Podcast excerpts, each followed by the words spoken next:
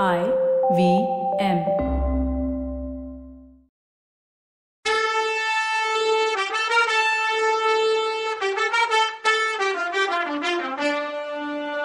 வணக்கங்க. நான் கவிதா பேசுறேன். வெல்கம் டு கதை பாட்காஸ்டின் பொன்னியின் செல்வன். இது எபிசோட் நம்பர் நூத்தி முப்பத்தி அஞ்சு உன்னை இந்த முட்டாள் கூட்டத்துக்கு இடையில கூட்டிட்டு வந்தது ஏன் தப்பு? நாளைக்கு விடிஞ்சதும் தஞ்சாவூருக்கு போயிடலாம். இன்னைக்கு நைட்டு மட்டும் பொறுத்துக்கோன்னு பெரியவர் நந்தினி கிட்ட சொன்னார். தஞ்சாவூருக்கா? ஏன்? வந்த காரியம் முடிஞ்சுதான்னு கேட்டா நந்தினி. நடந்ததெல்லாம் சொன்னாரு பெரியவர்.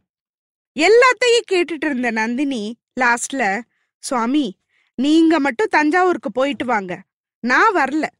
ஆதித்த கரிகாலனுக்கு சரியான பாடம் சொல்லி கொடுக்கற வரைக்கும் நான் இங்க இருந்து நகரவே மாட்டேன்.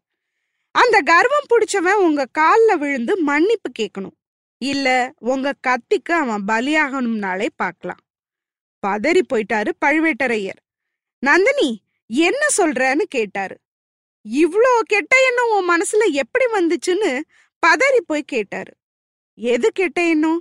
என் புருஷனை ஒருத்தன் அவதூறா பேசினா அவனை பழி வாங்கணும்னு நினைக்கிறது கெட்ட எண்ணமான்னு கேட்டா. இல்ல ஆனா எங்க பழுவூர் வம்சம் ஆறு தலைமுறையா சோழ வம்சத்தோட நட்பா இருக்கு.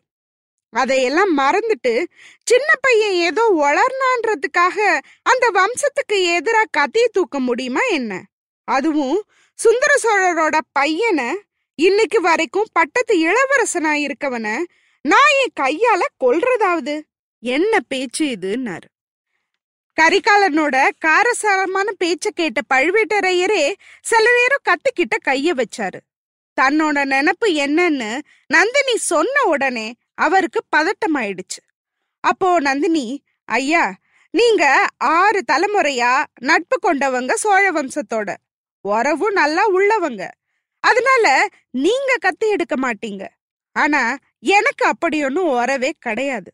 சோழ வம்சத்துக்கு கடமைப்பட்டவளும் இல்லனா கரிகாலம் உங்ககிட்ட மன்னிப்பு கேட்கலன்னா கத்தி எடுத்து நானே அவனை கொன்னுடுறேன்னு சொன்னா நந்தினி. அப்படி சொல்லும்போது அவ கண்ணு செவந்து புருவம் நெறிஞ்சு முகமே மாறிடுச்சு. பழுவேட்டரையர் சிரிச்சாரு.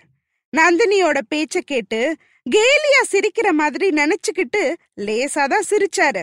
அந்த சிரிப்பொலி ரூம்ல உள்ள எல்லா பொருளையும் ஆட்டி வச்சுச்சு.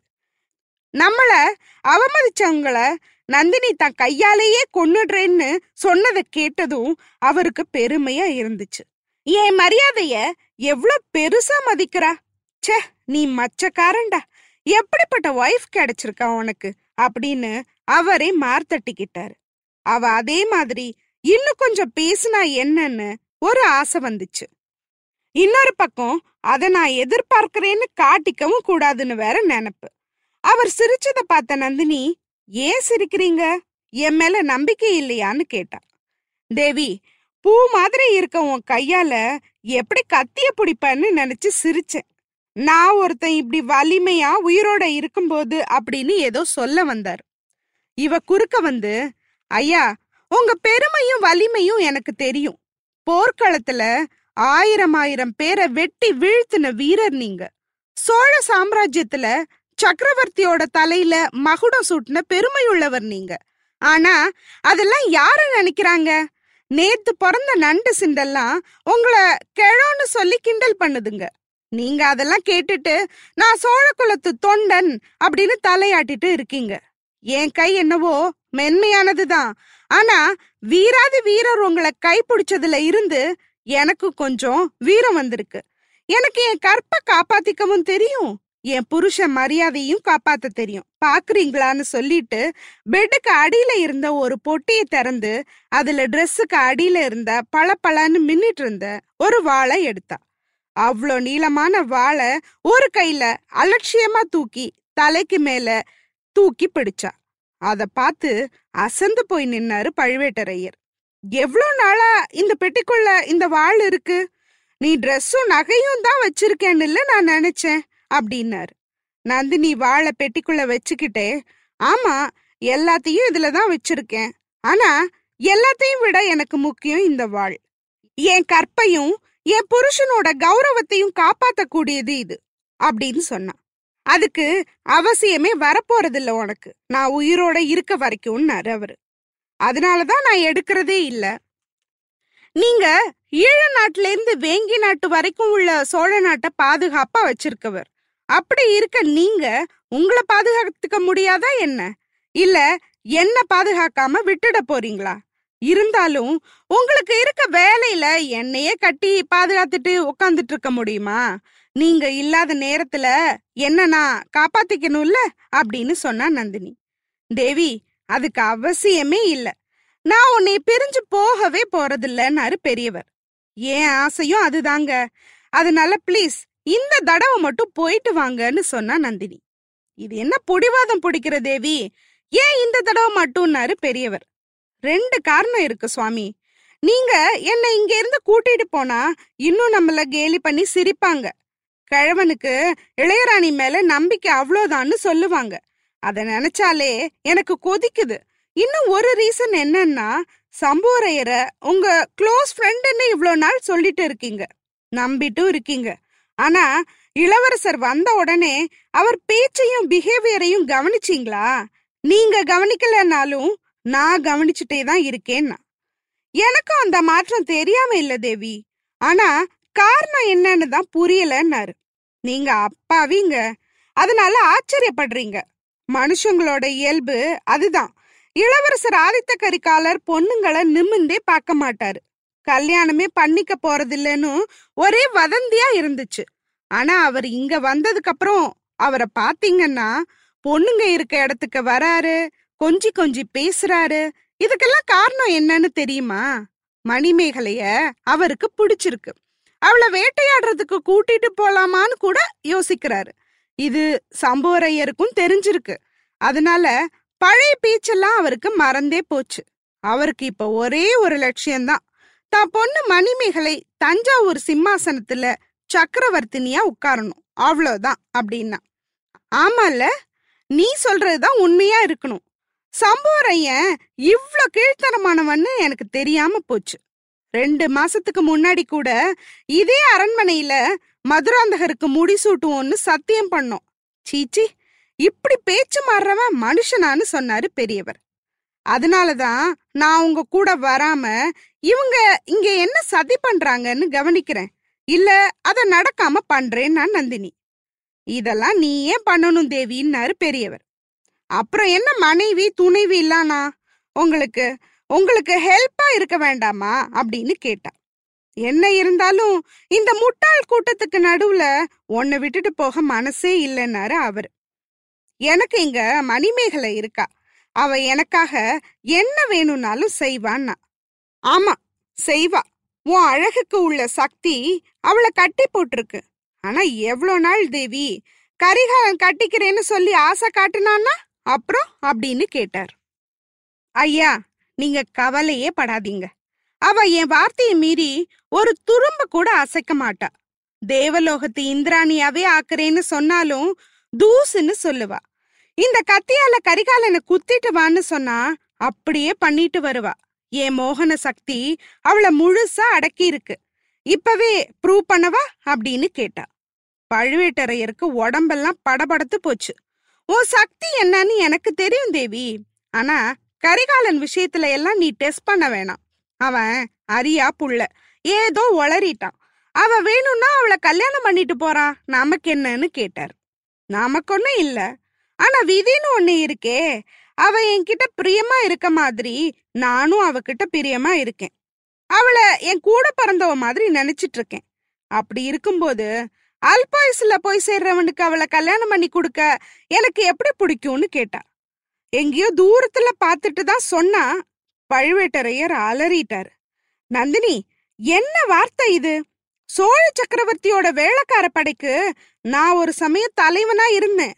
அப்போ சக்கரவர்த்திக்கும் அவரோட வாரிசுங்களுக்கும் ஏதாவது ஆபத்து வந்தா உயிரை கொடுத்து காப்பாத்துவேன்னு சத்தியம் பண்ணியிருக்கேன்னாரு. நான் அந்த சத்தியத்தை மீறணும்னு உங்களை சொல்லவே இல்லையே சுவாமின்னா நந்தினி. அப்படி இல்ல நந்தினி. உன்னால கரிகாலனுக்கு ஏதாவது ஆனா கூட அது நான் பண்ண மாதிரி தான் இந்த கிழவன் இந்த சின்ன பையன் பண்ற கிண்டல பொறுத்துக்க முடியாம இப்படி பண்ணிட்டானேன்னு தான் உலகம் பேசும். ஆறு தலைமுறையா எங்க வம்சம் எடுத்திருக்க நல்ல பேரு நாசமா போயிடும்னாரு. அப்படின்னா நீங்க இந்த ஊரை விட்டு உடனே போயிடுங்கன்னு சொன்னா நந்தினி. பெரியவர் ஏன் அப்படி சொல்றேன்னு கேட்டாரு. உங்ககிட்ட எப்படி சொல்றதுன்னு தயங்கிட்டு இருந்தேன். இப்ப சொல்ல வேண்டிய அவசியம் வந்துருச்சு. துர்கா பரமேஸ்வரி தெய்வம் எனக்கு சில அபூர்வ சக்தியை கொடுத்துருக்கா. இது உங்களுக்கே தெரியும். சுந்தர சோழர் ஸ்ரீஹதி தோஷத்துக்கு ஆளானவர்னு என் மந்திர சக்தியினால தெரிஞ்சுக்கிட்டேன். அத உங்களுக்கு ப்ரூவ் பண்ணியும் இருக்கேன். அதே மாதிரி ஆதித்த கரிகாலனோட இறுதி காலம் நெருங்கிட்டு இருக்குன்னு எனக்கு தெரியுது. அத என் மந்திர சக்தியினால தான் பாக்குறேன். அது உங்களால நடக்க போறதில்ல என்னாலையும் நடக்காது. ஆனா யமனோட பாசக்கயிறு அவனை நெருங்கிட்டு இருக்குங்கிறது மட்டும் நிச்சயம். காட்டுல வேட்டைக்கு போற இடத்துல கூட மரணம் நடக்கலாம். இல்ல அரண்மனையில படுத்திருக்கும் போது கூட செத்து போகலாம். இல்ல ஏதாவது மிருகங்கள்னால கூட நடக்கலாம். இல்ல அவன் ஃப்ரெண்ட்ஸ் யாராவது விடுற அம்பு தப்பி அவன் மேல பட்டா கூட படலாம் சாகலாம். ஆனா கண்டிப்பா என்னால அவருக்கு ஒன்னும் ஆகாதுன்னு நான் சத்தியம் கூட பண்ணி கொடுக்குறேன். ரோட்ல அனாதையா நின்ன என்ன உலகத்துக்கே தெரியற மாதிரி இளையராணி ஆக்குனீங்க அந்த உங்களுக்கு போய் என்னால எந்த கெட்ட பேரும் ஆகாம நான் பாத்துக்கிறேன். அதனாலேயே சொல்றேன். நீங்க இங்க இருக்க வேண்டாம். ப்ளீஸ் போயிடுங்க. நீங்க இங்க இருக்க நேரம் கரிகாலனுக்கு என்ன விபத்து நடந்தாலும் உங்களை அதுல சம்மந்தப்படுத்திடுவாங்க. அதே மாதிரி தானே அருள்மொழிய கடல் கொண்டப்ப உங்களை அதுல சம்மந்தப்படுத்தி பேசலையா? அதே மாதிரி இதுக்கும் உங்க மேலதான் தப்பு சொல்லுவாங்க. உங்களால ஆச்சுன்னு சொல்லாட்டியும் ஏன் அதை தடுக்கலன்னு கேட்பாங்க. ஆனா உங்களால கூட அவனுக்கு வரப்போறத தடுக்க முடியாது. அதனாலதான் உங்களை இங்க இருந்து போக சொல்றேன். என்னையும் உங்களோட கூட்டிட்டு போனா வீணா சந்தேகம்தான் வரும். என்ன நடந்தாலும் எப்படி நடந்தாலும் உங்களுக்கு கெட்ட பேர் வராம பாத்துப்பேன். என்கிட்ட நம்பிக்கை இருக்கா இல்லையான்னு கேட்டா நந்தினி. அப்படி சொல்லிட்டு அவளோட பெரிய கண்ணை உருட்டி பெரியவரை நெஞ்ச பொழக்கிற மாதிரி ஒரு பார்வை பார்த்தா. பாவம் அந்த கிழவர். ஏற்கனவே அவ பேச்சுக்கு கிறங்கி போய் இருந்தாரு. பார்வையும் பார்த்தாளா? கிளீன் போல்ட் ஆயிட்டாரு. அவ கண்ணம்புகளை வீசிட்டே இருக்கட்டும். நாம ஒரு சின்ன ஃப்ளாஷ்பேக் போயிட்டு வரலாம். இந்த கதை நடக்கிற காலத்துல இருந்து சுமார் அறுநூறு வருஷம் பின்னாடி போக போறோம். அப்போ தமிழ்நாட்ட மூவேந்தர்களை தவிரவும் இன்னும் சிற்றரசர்கள் ஆண்டுட்டு இருந்தாங்க. அவங்கள ஏழு பேர் ரொம்ப புகழ் பெற்று இருந்தாங்க.